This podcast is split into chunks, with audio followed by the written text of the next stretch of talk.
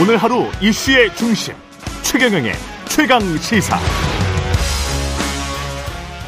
네, 최경영의 최강 시사 주말에 있었던 이태원 대규모 압사 참사 소식 전해드리고 있습니다. 현장에 계셨던 시민 한번 연결해서 당시 상황 어땠는지 들어보겠습니다. 아, 먼저 안녕하시죠? 네, 안녕하세요. 예. 현장 바로 옆에 계셨었습니까? 네. 음, 주말 사이에는 어떻게 충격이 크셨을 것 같은데 괜찮으셨어요? 아직도 조금은 후유증이 있는데 예. 조금 저희 이제 아는 사람들도 연락이 안 되고 있는 상황이라 아, 조금 힘든 상황이네요. 예. 친구분들이랑 뭐 같이 가셨을 것 같은데 그 사고 당시에 그쪽 그 해밀턴 호텔 인근에 계셨었습니까? 네, 할리스 옆쪽 골목에 있었고요. 예. 그 넘어지는 초입에 있었거든요. 사람들 넘어지는. 사람들이 넘어지는 초입 부근에 있었셨어요. 네네. 현장에서 그때 상황은 어, 어떻게 된 겁니까? 그게? 이제 한 명이 넘어졌는데 뒤쪽에서 계속 밀치니까 넘어진 사람들 때문에 이제 도미노처럼 이제 앞으로 넘어지고 넘어지고 넘어지는 식으로 그렇게 진행이 된 거예요. 근데 그 당시 상황이 그 좁은 골목길에서 한 방향으로만 사람들이 갔던 겁니까? 아니면은 저 경사길 오르막길로도 사람들이 가려고 했다가 막 뒤엉킨 겁니까? 거의 그냥 다 뒤엉키는 거죠. 아, 뒤엉켜 있었어요. 네네. 어, 그러다가 이제 내리막길로 가는 사람들의 힘이 아무래도 더 셀 테니까 그쪽으로 넘어진 겁니까? 네, 한 명이 이제 넘어져 버리니까 양쪽으로 이제 다 같이 넘어져 버려가지고 예. 너무 신- 순식간에 일어났죠. 이 그러면 그 군중 사이에 있었던 거는 아니고 약간 그래도 한 발 떨어져 있는 어떤 곳에 있었던 건가 보네요. 네, 저는 이제 들어가려던 차에 이제 그런 일이 발생을 한 거죠. 하, 그 인파 규모는 그때 혹시 이제 할로윈 파티라는 거를 그 이태원에서 코로나 이전 뭐 2019년이나 2018년에도 혹시 가셨었어요? 예, 예. 저는 매년마다 갔었는데 아, 이번엔 코로나 때문에 이제 또 3년 만에 간 거라서 그렇죠. 그러면 그 이전에 2018년이나 17년에 또 이 정도 인파가 모였었던 적이 있습니까? 코로나 이전에? 그때보다는 훨씬 오- 그제 어제가 많았죠. 혼잡했어요? 훨씬? 예. 아, 불꽃놀이 축제 때처럼 음, 그런 것처럼 이제 더 많아졌죠. 음. 그 주변에 경찰이 그 통제하거나 경찰이나 용산구청의 공무원들이나 이런 분들을 혹시 보셨어요? 현장에서? 아니요. 통제 같은 게 없었죠. 그 일이 이제 터지고 나서 조금 상황이 심각해지니까 그때부터 이제 좀 오기 시작하더라고요. 음. 소방관들하고 경찰관들하고. 지금 저 신고가 접수된 접수된 시각은 10시 15분이고 예. 현장에 있었던 다른 분들 이야기를 들어보니까 8시, 9시 때도 굉장히 혼잡했다고 하더라고요. 이미 혼잡했죠. 그 그때도 없었어요? 8시, 9시 굉장히 사람이 많았을 때도? 없었어요. 그러니까 그 사건이 일어나기 전부터 없었어갖고 음. 이제 신고가 들어오고 조금 상황이 심각해지니까 그때부터 조금 많아졌더라고요. 사법 경찰들하고. 아. 상황이 심각해지니까는 사람들이 넘어졌을 때 그 이유를 말씀하시는 거죠? 네네. 그때부터. 예. 그리고 그, 뭐, 인터넷상에서 떠도는 루머 같은 것들이 많은데, 혹시 그때 상황에서 뭐, 그 CPR을 하고 이렇게 많이 구조해 주는 사람들도 많았었을 거 아니에요? 그죠? 네, 많았죠. 예, 그런 시민분들도 많이 계시고 그런데 그 뭐 술 취해서 혹시 춤추거나 그랬던 저 사람들도 있습니까? 취해가지고 아, 아무 상황을 모르는 사람들도 있었고, 상황 자체를 인식하지 못하는 사람들도 있었군요. 그렇죠. 대류변에 있는 사람들은 이제 뭐 그냥 사고가 났는 났나 생각하고 이제 있는 거고 음, 안쪽으로 이제 쭉 이제 골목 쪽으로 올라가서 그런 사람들은 이제 소리만 들리니까 예, 예, 아직 인지를 못한 사람들도 있었죠. 예. 이번 사고를 계기로 어떤 생각이 드셨어요, 마지막으로? 어, 요거는 뭐 불꽃 축제처럼 경찰 경력들이 조금 있어야 되지 않을까 저는 싶어요. 음, 음, 그, 매년마다. 앞으로는, 예. 예, 뭐 경찰, 주최하는 데가 없긴 하지만 예, 그래도 이게 매년마다 하는 행사인데 그 경찰 경력들이 조금 부족했다는 게 조금 아쉬운 부분이었어요. 예. 주말에 이태원 대규모 압사 참사 현장에 계셨던 시민이셨습니다. 고맙습니다. 예, 감사합니다. 여러분은 지금 KBS 1라디오 최경영의 최강 시사와 함께하고 계십니다. 네, 사고 직후 현장에서 응급 환자들을 치료했던 노영선 서울대학교 병원 응급의학과 교수 전화로 연결돼 있습니다. 안녕하세요, 교수님. 안녕하십니까. 예.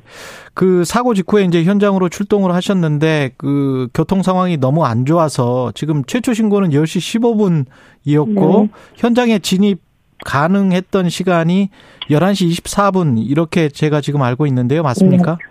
어, 그, 네, 맞기는 하는데요. 예. 최초 신고된 시각 과 시- 최초 신고가 돼서 소방이 먼저 어, 현장에 도착을 했고, 예. 소방 그 119 구급대원들이 현장을 보고 사상자 수가 굉장히 많아서 저희에게 이제 재난을 선포하고 팀팀 아. 재난으로 지원팀을 요청한 시각이 11시였습니다. 그리고 아, 저희는 그랬군요. 11시에 출동 명령을 받고 11시 20분, 23분에 현장에 도착을 했습니다. 아, 최, 그, 교통 상황 생각하면 최단 시간에 도착을 하신 건데, 한 20분 만에 도착을 했는데, 네, 네. 응급 처치를 하기에는 그때 당시 상황은 어땠습니까? 이미 늦었었던 건가요? 어떻게 된 음. 건가요?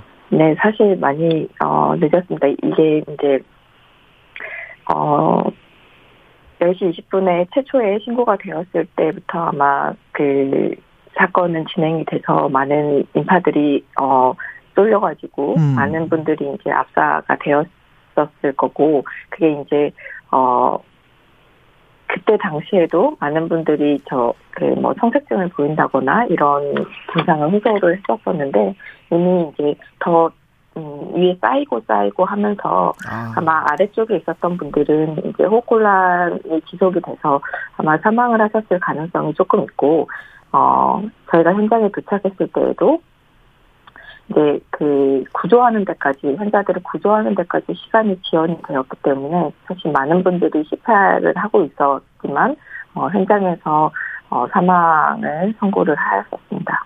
예. 호흡 곤란이 사망의 제일 원인이라면 중상자 중에서 지금 뭐 하루 정도 있다가 사망하시는 분들은 어떤 이유 때문에 사망하시는 거예요?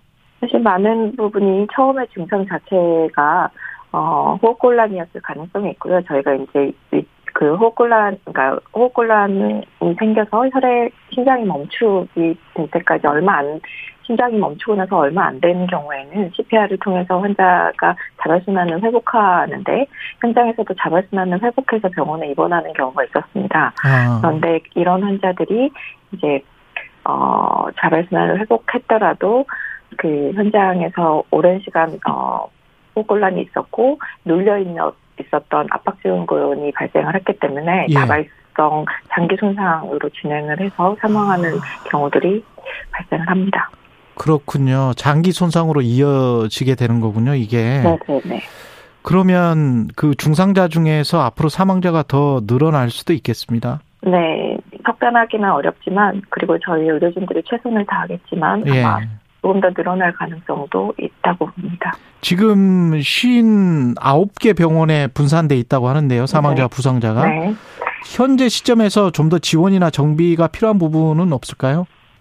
한 시점에서는 사실 어 지금은 병원의 각 의료기관의 그 치료 능력 안에서 예. 병원 그 환자를 어 분포를 했기 때문에 사실 지금으로서는 더 어 필요한 어. 것은 없다고 말씀드릴 수 있겠습니다. 서울대 병원 상황은 어떻습니까? 괜찮습니까? 네, 저희는 이제 저희는 총 그총 4명이 이송이 됐었고 예. 세 명, 세 분은 돌아가셨습니다. 그리고 한 분은 지금 중환자실에서 케어를 하고 있기 때문에, 어, 저희는, 어, 그 의료 자원이 부족하거나 하지는 않습니다. 이런 경우에 뭐 다시는 이런 사고가 있어서는 안 되겠습니다만은 그 특히 여성분들이 남성보다 두 배 가까이 지금 사망자가 많거든요. 네, 네. 일단 이유가 뭔가요?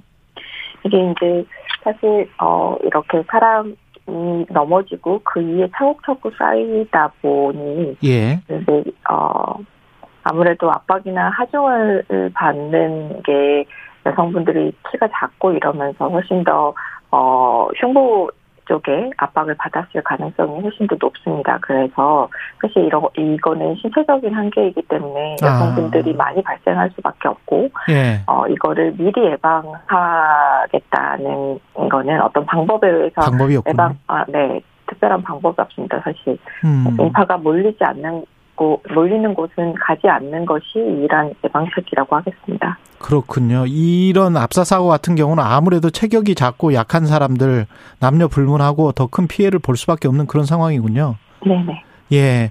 현장에서 시- 일반 시민들이 CPR을 막 했었잖아요. 네네. 이게 골든 타임이 있을 텐데 그 몇 분입니까?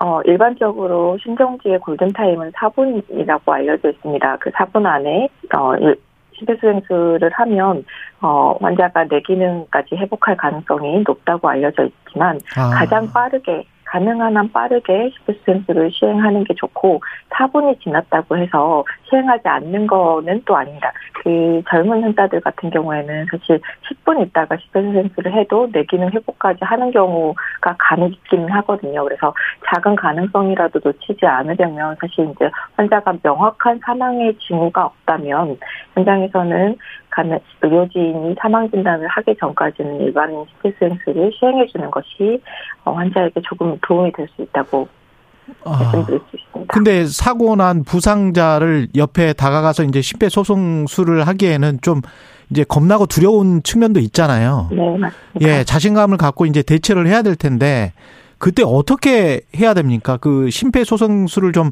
쉽게 이해할 수 있도록 좀 설명을 해 주실 수 있으세요? 네. 그 심폐소생술은 어, 흉골의 가운데 부분 을 그래서 보통은 젖꼭지와 젖꼭지 사이라고 얘기를 하는데 흉골의 가운데 부분에 예. 손바닥 두 배를 겹쳐서 어, 분당 100회 속도로 어, 3에서 5cm 누르시면 됩니다. 그런데 이게 굉장히 어, 그 기억하기 어려우실 수 있는데 예. 어, 가슴의 가운데에 두 손바닥으로 힘껏, 어, 분당 100회 정도는 기억을 해주셨으면 좋- 좋겠고, 분당 힘껏 100회, 분당 네네. 100회. 예. 분당 100회 힘껏 누르시면 됩니다. 이렇게 간단하게 기억을 하시면 좋겠고, 근데 분당 100회가 생각보다 빠르지 않아요. 이게 아. 심폐소생술 이게 어 이번에도 그 영상 같은 것들을 보면 예. 일반인들이 심폐소생술을 굉장히 열심히 해주셨습니다. 그런데 저희가 보기에는 어, 약간 속도가 빠르거든요. 그러니까 보통 현장에서는 대부분 다 흥분하시기 그렇죠. 때문에 조금 속도가 빨라질 수 있는데 흥분을 좀 가라앉히고 어, 분당 100회 정도로 압박을 해주셔야 다시 그러니까 천천히 하는 이유는 다시 심장에 피가 모여야 그 피가 나갈 수 있습니다. 그렇기 아. 때문에 약간 속도가 너무 빠르면 심장에 피가 모이기 전에 누르는 거거든요. 그래서 음, 음 그러니까 심폐소생술을 해주는 게 혈, 심장에 모여 있는 혈액을 머리와 몸으로 보내주는 건데 그 기간에 심장이 모일 수 심장에 혈액이 모일 수 있는 시간을 주시는 게 좋겠다. 이런 말씀을 드립니다. 그래서 약간 속도를 조금 조절해 주셨으면 좋겠다는 말씀을 그- 드립니다. 분당 100회라고 하면 제가 템포로 봤을 때 하나, 둘, 네, 셋, 맞습니다. 뭐 이렇게 하는 겁니까? 네네네 맞습니다. 하나, 둘, 셋 이게 아니고 네네, 네네, 하나, 둘, 셋, 뭐 이 정도. 네, 네, 네. 예, 이 정도가 분당 100회라고 말씀을 해 주셨고요. 그 대규모 압사 참사를 직접 목격하신 분들, 그 다음에 사고 당시 보도를 지속적으로 접하는 시민분들, 영상 보신 분들, 정신적인 충격이나 트라우마를 경험할 가능성이 있죠. 네, 맞습니다. 저도 가장 걱정되는 부분 중에 하나이고요. 예. 현장에 계셨을 사실 많은 음, 그 인파들이 그 당시 상황을 여과 없이 보셨었거든요. 예. 그리고 직후부터 굉장히 많은 영상들이 어 돌아다녔습니다. SNS를 통해서. 그래서 그 제가 직후에도 인터뷰 때 말씀을 드렸었는데 이런 것들이 어 외상후 증후군이라고 보통 얘기를 하는데 그런 것 그런 스트레스를 과하게 노출시켜서 건강 정신 건강에 해로울 수 있으니 반드시 이런 그 상황을 목격하셨거나 혹은 그 어 영상 같은 것들을 보셔서 이게 이제 각 자꾸 어 생각이 난다거나 가슴에 두근거림이 생긴다거나 혹은 불면 같은 증상이 나타나면 반드시 주변에 신경정신과의 치료, 정신건강의학과의 어, 치료를 바- 상담을 받으셨으면 좋겠습니다.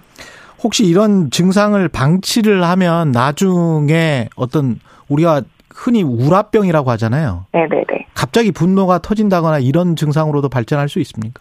네, 연구에 따르면 이게 이제 그 당시에 어 치료를 안 하고 괜찮겠지 하고 넘어가는 경우 6개월에서 1년 후에도 그 증상이 반복되고 어이 다른 질병, 다른 정신과적인 질환으로 나타날 가능성이 있다고 알려져 있습니다. 그러면 그 증상을 치료하지 않으면 이제 이 사람이 뭐 이성을 상실하거나 뭐 이럴 수도 있게 되는 거네요. 사실은 이런 트라우마 때문에 본인은 음, 모르고 네. 있지만.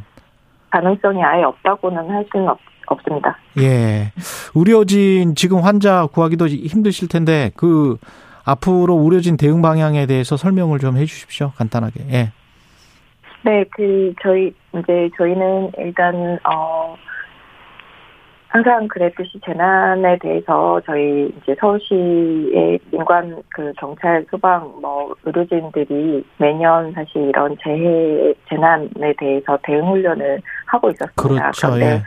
그 대응이 그 재난이라는 것이 이렇게 큰 규모의 재난은 아니었기 때문에 음, 어, 매년 그 재난 훈련을 했던 것이 이번 재난에 대응하는 것에도 도움이 됐기는 하였으나, 어, 대- 규모가 너무 대규모였고, 저희들이 현장에서 할 수 있는 부분이 많지 않았던 부분이 있어서 조금 부족한 부분들이 있었고, 이 재난을 잘 마무리한 다음에 잘 디브리핑해서 그런 부분들을 보완해 나갈 예정입니다. 예. 앞으로는 이런 재난이 발생하지 않도록 예방하는 것, 것에도 조금 더 어, 노력을 기울일 거고 발생했더라도 어, 발생한 다음에 빠른 대응과 대비를 할 수 있도록 노력하도록 하겠습니다. 예, 구사사구님 의료진들도 정말 고생 많으셨습니다. 이런 말씀 하셨네요.